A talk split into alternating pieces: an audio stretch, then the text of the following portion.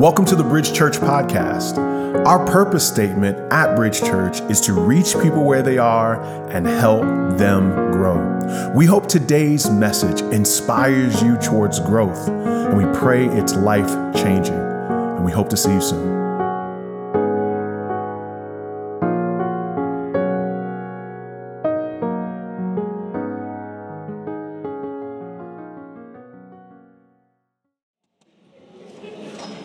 Good morning.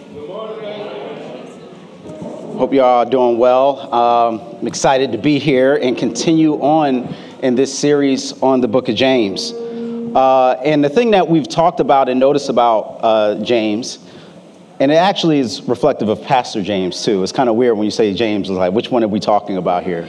Uh, but in the book, um, it's a very action oriented book. It's often referred to as even the Proverbs of the New Testament. Um, he works through a lot of these practical applications. And last week, Pastor James really focused on this issue of anger and the issue of being quick to hear, slow to speak, and slow to be angry. And so we kind of unpack that. And in the end of that verse, it says, Because the anger of man does not produce the righteousness of God. And so then James turns his attention, and, and what really will be the kind of centerpiece of this entire book, this entire letter that he writes in verse 22. And it's a very simple but profound verse. It says, But be doers of the word and not hearers only deceiving yourselves. Pause for a moment right there. He says, Be doers, not hearers, deceiving yourselves. And so, what James is, is, is getting at here is that there's a provocative truth and there's a, there's a real danger involved with this thing that we're doing right now. As we worship together, as we sit under teaching, as we fellowship, as we start launching into growth groups and, and attending Bible studies, if we're not careful, we can end up deceiving ourselves. Deceiving ourselves how? What James is saying is, and, and this is the provocative truth, you can do all the Christian community, you can do all the worship and experience all the content and not have transformation. In fact, what he says is Bible consumption without transformation is deception. That there's something very um, insidious about the tendency and the possibility that those who are absorbing all of what these truths are from God can end up deceiving themselves into thinking that they've experienced and achieved godliness just because they heard about it. And we've seen this throughout history. Uh, you know, the story is told, and I don't know if any of you have ever gone to Cape Coast Castle in Ghana. Cape Coast Castle is, is a place where the, you could see the door of no return. It was the last stop for many, for millions of Africans who had been trafficked, captured, beaten, oftentimes assaulted sexually, and on their way to uh, thousands of miles away to this land, that this was their last stop at Cape Coast Castle. But the issue with Cape Coast Castle is that there was the slave dungeon, but on top of the slave dungeon, there was a chapel. Now, folks thought that because they were hearing the word, because they were worshiping, that somehow that made it okay and that they were on the right path when they were doing something very hypocritical. And this is why Frederick Douglass said, listen to what, uh, you know, this is Black History Month, so we give you a little Black History Month moment. Look, Listen to Frederick Douglass. He says in his autobiography, I love the pure, peaceable, and impartial Christianity of Christ. I therefore hate the corrupt, slave holding, women whipping, cradle plundering, partial and hypocritical Christianity of this land. Indeed, I see no reason but the most deceitful one for calling the religion of this land Christianity. Wow. He's saying that to love one was to hate the other. That, that somehow there's something innately and, and, and profoundly and fundamentally deceptive about saying that I love Jesus and I'm worshiping him and I'm spreading his truth while doing the exact opposite of what Jesus said to do. Love your neighbor as yourself. Break and loose the ch- chains of oppression. How is it possible that you can say those things and do those things? And, and, and here's what James is saying it's possible when you're deceiving yourself, when you're being a hearer of the word and not a doer. And yes, even when someone says they're doing the thing in Jesus' name, it's actually even worse. Jesus really condemned this. He goes in and goes hard on this type of hypocrisy. Toward the end of the Sermon on the Mount in Matthew 7, this is what we read. This is the end of this incredible sermon. Jesus says, Why do you see the speck in your brother's eye, but do not notice the log that is in your own eye? Or how can you say to your brother, Let me take the speck out of your eye when there is a log in your own eye, you hypocrite? First, take the log out of your own eye, and then you will see clearly to take the speck out of your brother's eye. And it's interesting because that word hypocrite uh, in the Greek, the, the, the term actually meant an actor who assumed a character. And this is when we start to get into the depths of what James is referring to by deception. Because this isn't like a, oops, I didn't realize, I forgot that I'm supposed to do some stuff. It's actually someone who is playing the part of trying to be righteous or pretending to be righteous, but underneath all the time had unrighteous intentions. In other words, Sometimes we like to check the box to go to church, check the box to read the word, so we can keep doing what we want to do and still feel like we can be righteous. And James is putting a red dot right there on our hearts and saying, Don't deceive yourselves. And listen to how Jesus ends the Sermon on the Mount. Verse 24 of Matthew 7 Everyone who hears these words of mine and does them will be like a wise man who built his house on the rock. And the rain fell, and the floods came, and the winds blew and beat on that house, but it did not fall because it had been founded on the rock. And everyone who hears these words of mine and does not do them will be like a foolish man who built his house on the sand. And the rain fell, and the floods came, and the winds blew and beat against the house, and it fell, and great was its fall. Two houses look exactly the same from the outside, maybe even built with the same materials, but built on two different foundations. And the only thing that could tell the difference was adversity was what would happen when, when trials came. Do not let someone deceive you and cause you to walk away from Jesus because you saw someone being deceptive and being a hypocrite. Because Jesus points right here and says, Yeah, the houses might look the same, but in the end, we'll see which one is really standing. That was the one that was built on my word. But nevertheless, how many of us have heard people be turned off by the faith, turned off by church, because they've seen and experienced people being hypocrites. And as a result of that, been deceived into thinking, well, if that's what it is to follow Jesus, I don't want to have anything to do with it. Jesus hates hypocrisy because it distorts the difference between godliness and ungodliness, between righteousness and self righteousness between hypocrisy and authenticity. In verse after verse after verse in scripture, we see it in Matthew 6, 2, verse 5, verse 16. He says, Don't give like hypocrites, don't pray like hypocrites, don't fast like hypocrites, don't be hypocrites.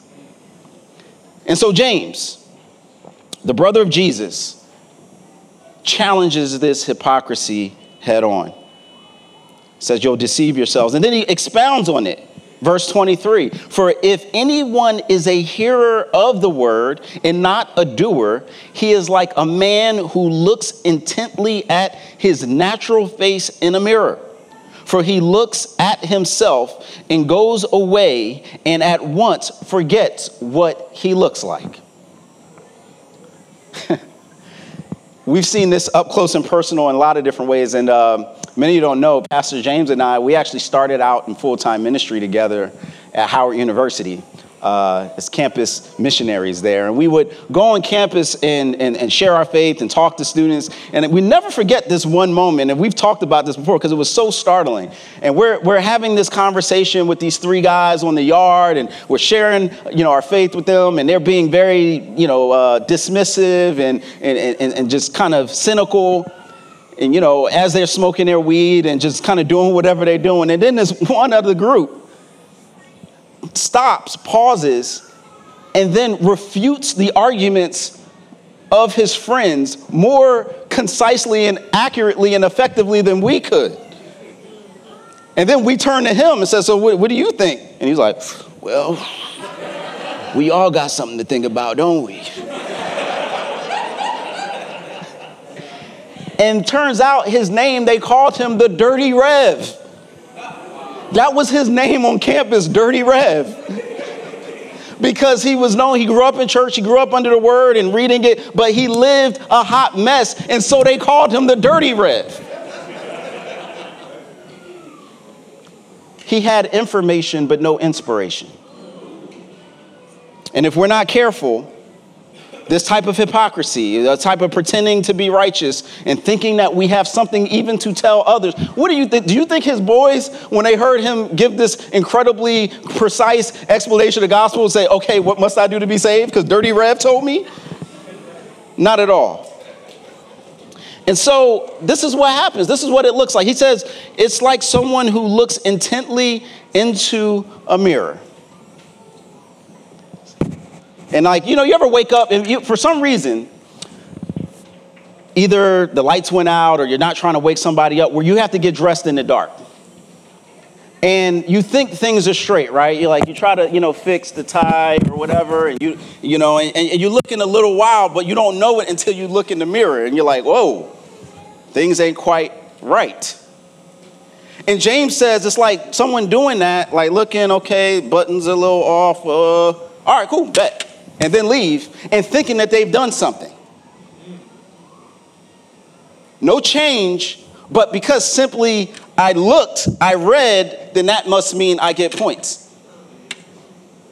And he says, that ain't doing nothing. In fact, I think the greatest crisis in the church is hypocrisy. Because it deceives into people thinking that this is what it actually looks like. And it looked crazy. Some of y'all looking at me like, is he gonna fix himself? Because it looked crazy. So James says he looks away, he goes away, and he forgets what he looks like. Everybody else can see the hot mess, but he can't. She can't. And, and in this, there's two specific application points that James points out. One is that the word needs to be applied, and application needs to happen immediately. Because over time, even if you think in the moment, wow, that was a great challenge, I need to change my life. If, well, maybe tomorrow, or maybe the next day, or maybe the next day, and all of a sudden, that which continues to look crazy to everybody else will become normal to you.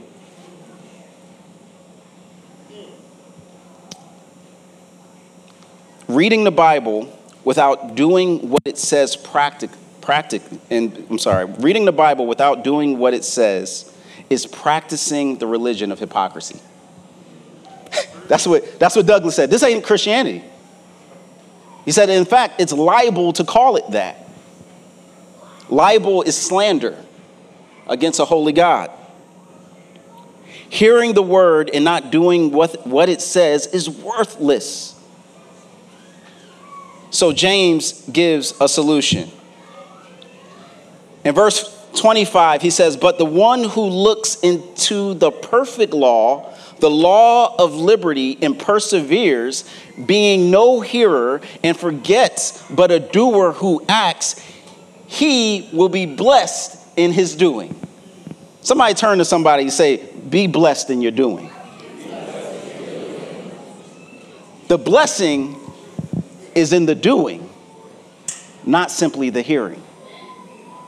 You catch that? that this is profound.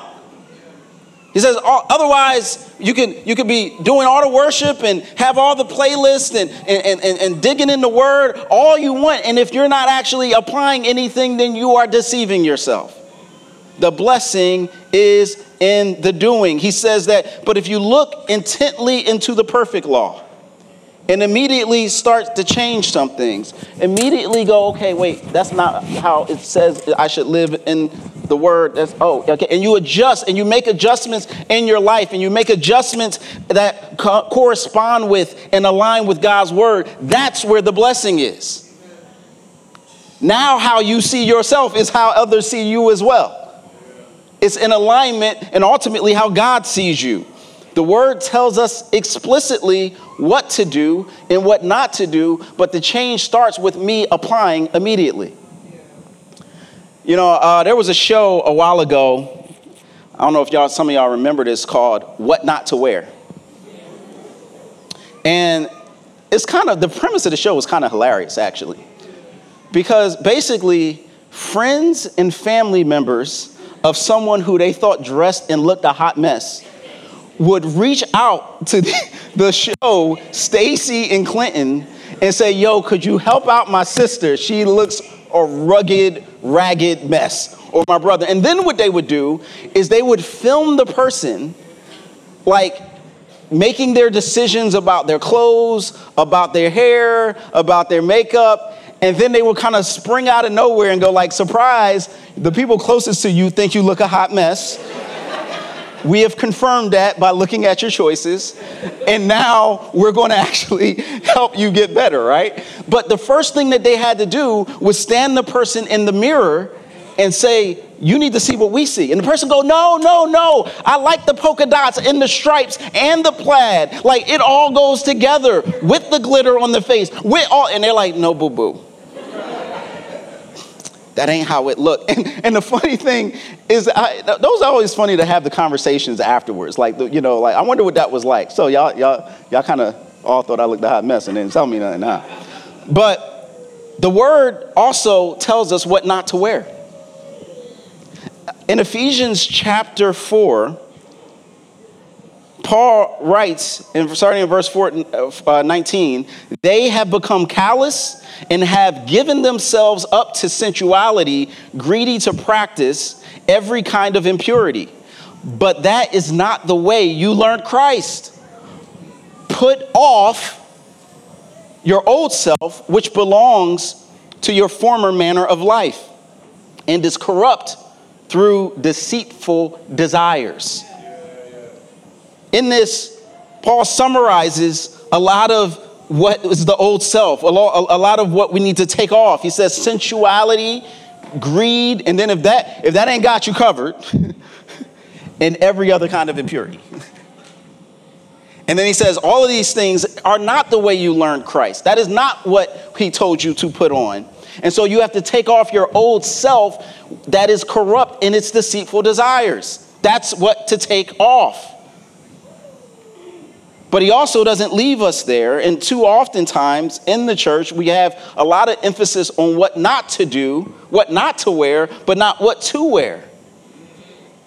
But Paul gives us also the, the finishing touches of the extreme makeover because in what not to wear, even though they started with saying, no, you got to throw this away, this isn't flattering to your figure or your body type, or this, this these patterns don't match, then they would give them a card and then they would say, go shopping and then pick out stuff that you like. And then they would put stuff together and put on some things and say, now this is the grand reveal. And they would give them new clothes, they would give them new hair, new makeup, and give them t- practical instruction and teaching about how to style themselves to bring out their best self. And in verse 23, we see that. He says, and to be renewed in the spirit of your minds and to put on, say, put on. Put on put on the new self created after the likeness of God in true righteousness and holiness. Once again, something profound. He says, You can be renewed in your mind, but not put on the new self. Like you, you can actually be like your mind can be convinced of who Jesus is, but you still got the old clothes on. He says, take the old stuff off and put on the new, and the new is made in the likeness of God in true righteousness.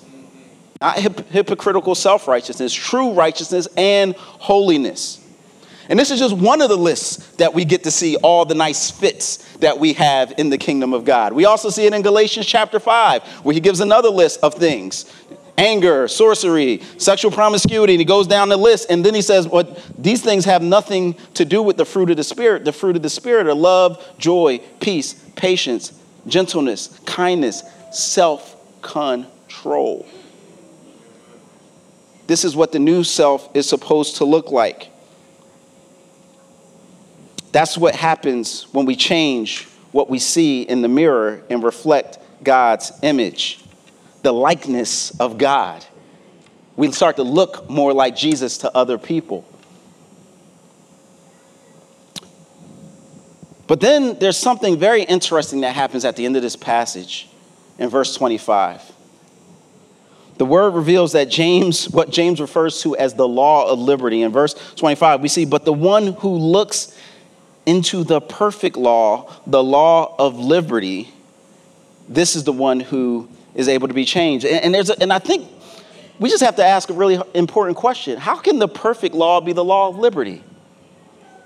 Because if we're honest, have you ever thought that you knew what you looked like in a mirror at home and then you go to like a hotel, one of them joints that have like the bright lights around the mirror, and all of a sudden you're like, oh my gosh.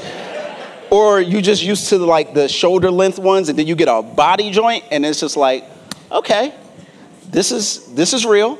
Like it was fun. it was funny when like HD cameras first came on the scene, like all the actors and stuff were like freaking out because it was like, yo, like, and this is the word that they would use. These cameras are unforgiving. Because they show every flaw and every crack. And, and, and so there's this tension that I see when I read the perfect law and the law of liberty, because James himself in chapter 2 will also go on to say, For whoever keeps the whole law but fails in one point has become guilty of it all. Talk about a mirror that shows imperfections. He said, For he who said, Do not commit adultery, also said, Do not murder. If you do not commit adultery, but you murder, you have become a transgressor of the law.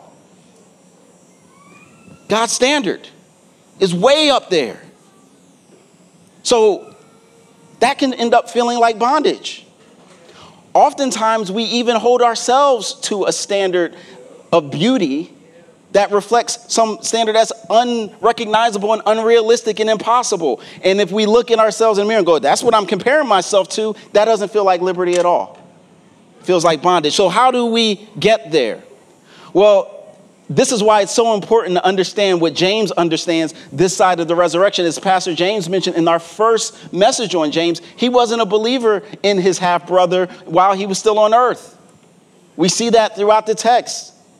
It wasn't until after the resurrection that he goes back and looks back into the life of his and go, You are the Son of God. And it changes everything. And so then he goes back and understands when Jesus says some things, how this can manifest itself. So, for instance, Jesus in Matthew 5 says this Do not think I have come to abolish the law or the prophets, but I have come I have come not to abolish them, but to fulfill them. So even as he's raising the bar, even as he's challenging tradition, he's saying that I'm not doing anything out of step with what has already been revealed. But in fact, this standard that you can't reach, I'm not abolishing the standard. I'm saying I fulfilled the standard. And because I have fulfilled the standard, then that means you have access to actually making the standard that you wouldn't have had before. Okay, you're looking at me crazy. Now I got to go back. He said law and the prophets, right? Can I teach for a second? So, so this is where he's getting at. In Jeremiah 31, this is the prophecy that we see thousands of years before. For this is the covenant that I will make with the house of Israel after those days, declares the Lord. I will put my law within them, and I will write it on their hearts, and I will be their God, and they shall be my people, for I will forgive their iniquity, and I will remember their sins no more. They had a covenant and an agreement with God that was something that they realized time and time again they could not keep.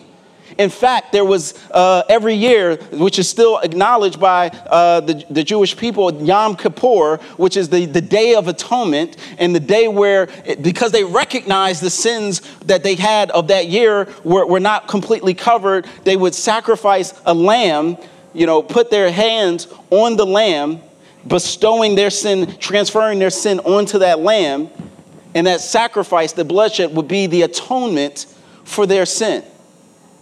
And Jesus says, I did not come to abolish the law, I came to fulfill the law. In other words, that was always pointing to me, which is why John the Baptist says, Behold, the Lamb of God who takes away the sins of the world.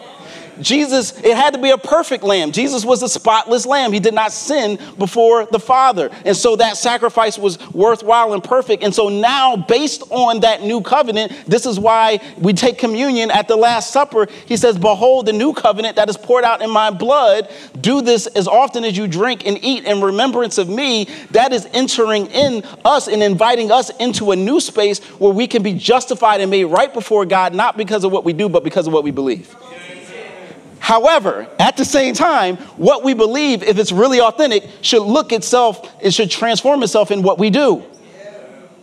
Which is why he ended the Sermon on the Mount with, Don't be a hearer and not a doer, because that way, when the, when the storms come, and some of us have had storms in our life, and you know what happens when it was built on your own self and was built on your own ingenuity, on your own whatever, and it, then the house fell down. But when you build it on the rock, you realize that regardless of whatever came, you can be sustained. All of this is built on this new covenant of Jesus. So the law of liberty can be good news because even though God's standard is so high, his grace is even higher. Even though his standard is so high, our access to that grace is even higher because of what he's already done. It kind of reminds me a little bit this word being a mirror of Snow White. Y'all remember Snow White?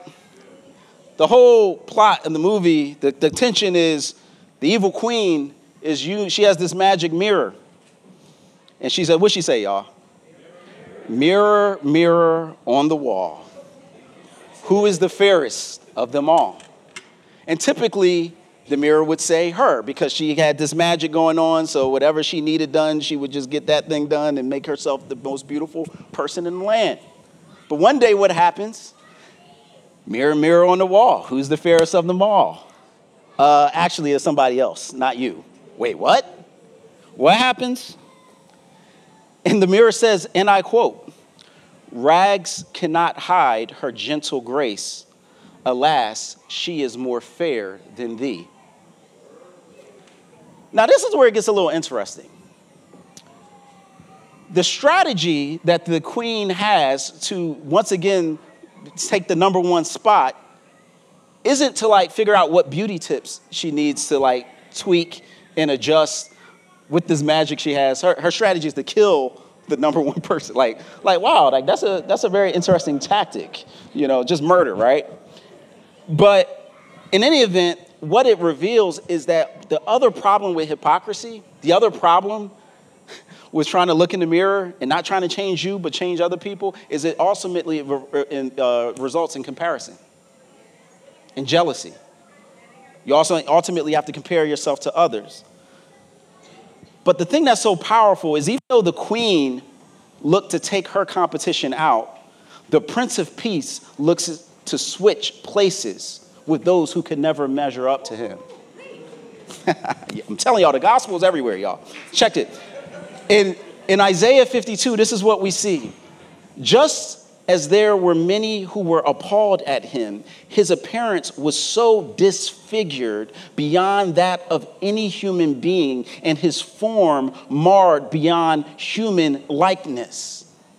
Isaiah is seeing in advance, in the future, the suffering servant that would be the one that would be our redemption. What it took for Jesus to be the sacrificial lamb was not something we should skirt over easily. And you should see the fact that even though he was the only one that could look in the mirror and say, I am the fairest of them all, he allowed himself to be beaten, to be bruised, to be whipped, and to be tortured for our sake. And he became disfigured as a result. So the one who is the highest standard didn't say, who is the fairest of them all, mirror, mirror, he said, Father, Father, forgive them, for they know not what they are doing.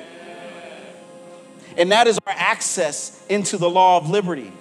Because it's no longer this unreachable standard that we are called to reach and claw and try and, and, push other people down to get there to, to compare ourselves to them. But it's something much deeper, something much grander, something much more profound because it's based on a relationship that we have with Christ of what he's already accomplished. So now we don't do righteousness in order to justify ourselves, we do righteousness because we've already been justified.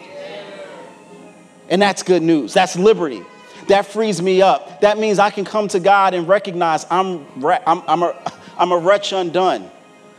I have aspects of my life that are still raggedy. I have aspects of my life that I still can't get right, even though I look in the mirror. And I need your help to do it. I need your grace to do it. And the law of liberty welcomes us in and says, I will give you both the means and the ability to not just be a hearer, but a doer.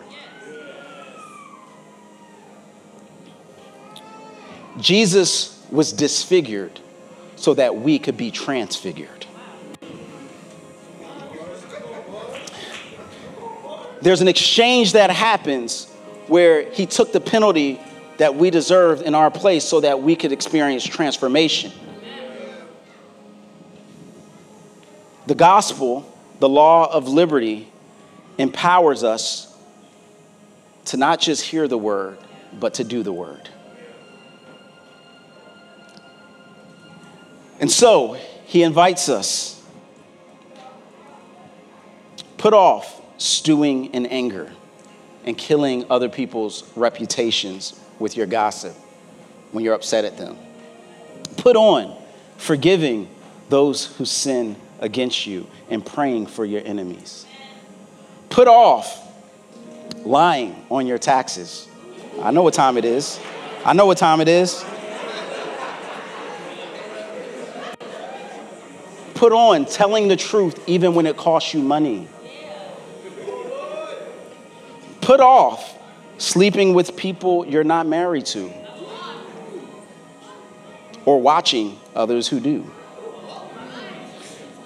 Put on seeing others as made in the image of God with dignity and respect. Put off exploiting people who have less power than you. And put on advocating for the poor and the marginalized. Put off being hearers only of the word. Put on doing what the law of liberty says and be set free. Bible consumption without action is deception.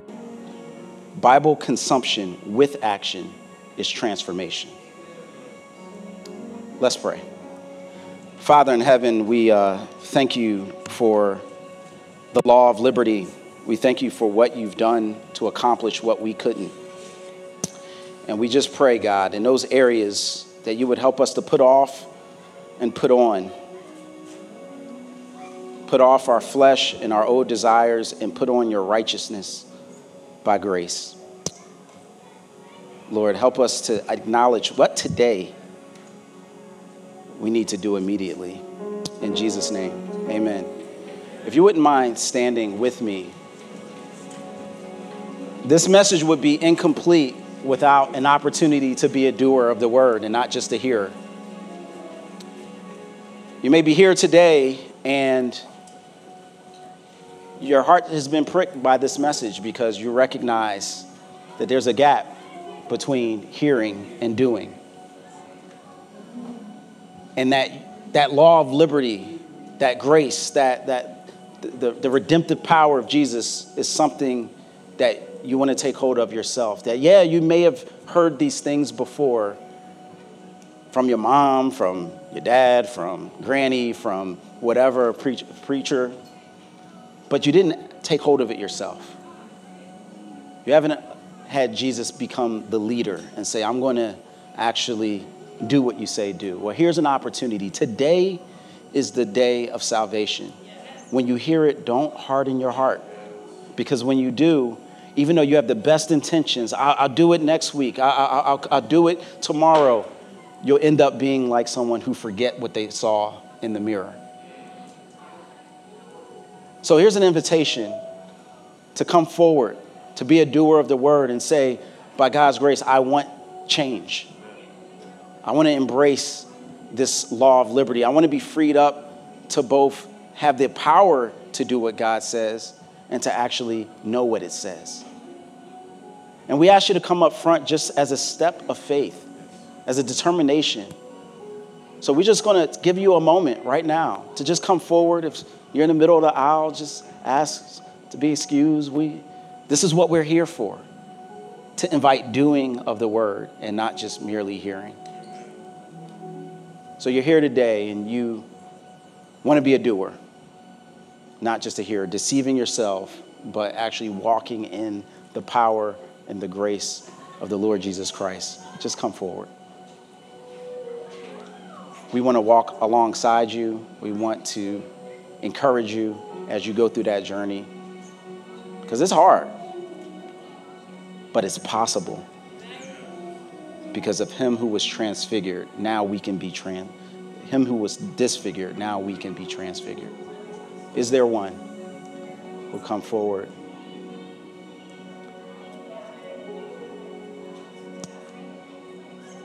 If there's not one today, I know that there is one who has heard this message and realized there's some things I need to do. There's some things in the mirror I need to change. And so I'm just going to close us in prayer as we uh, about to experience worship.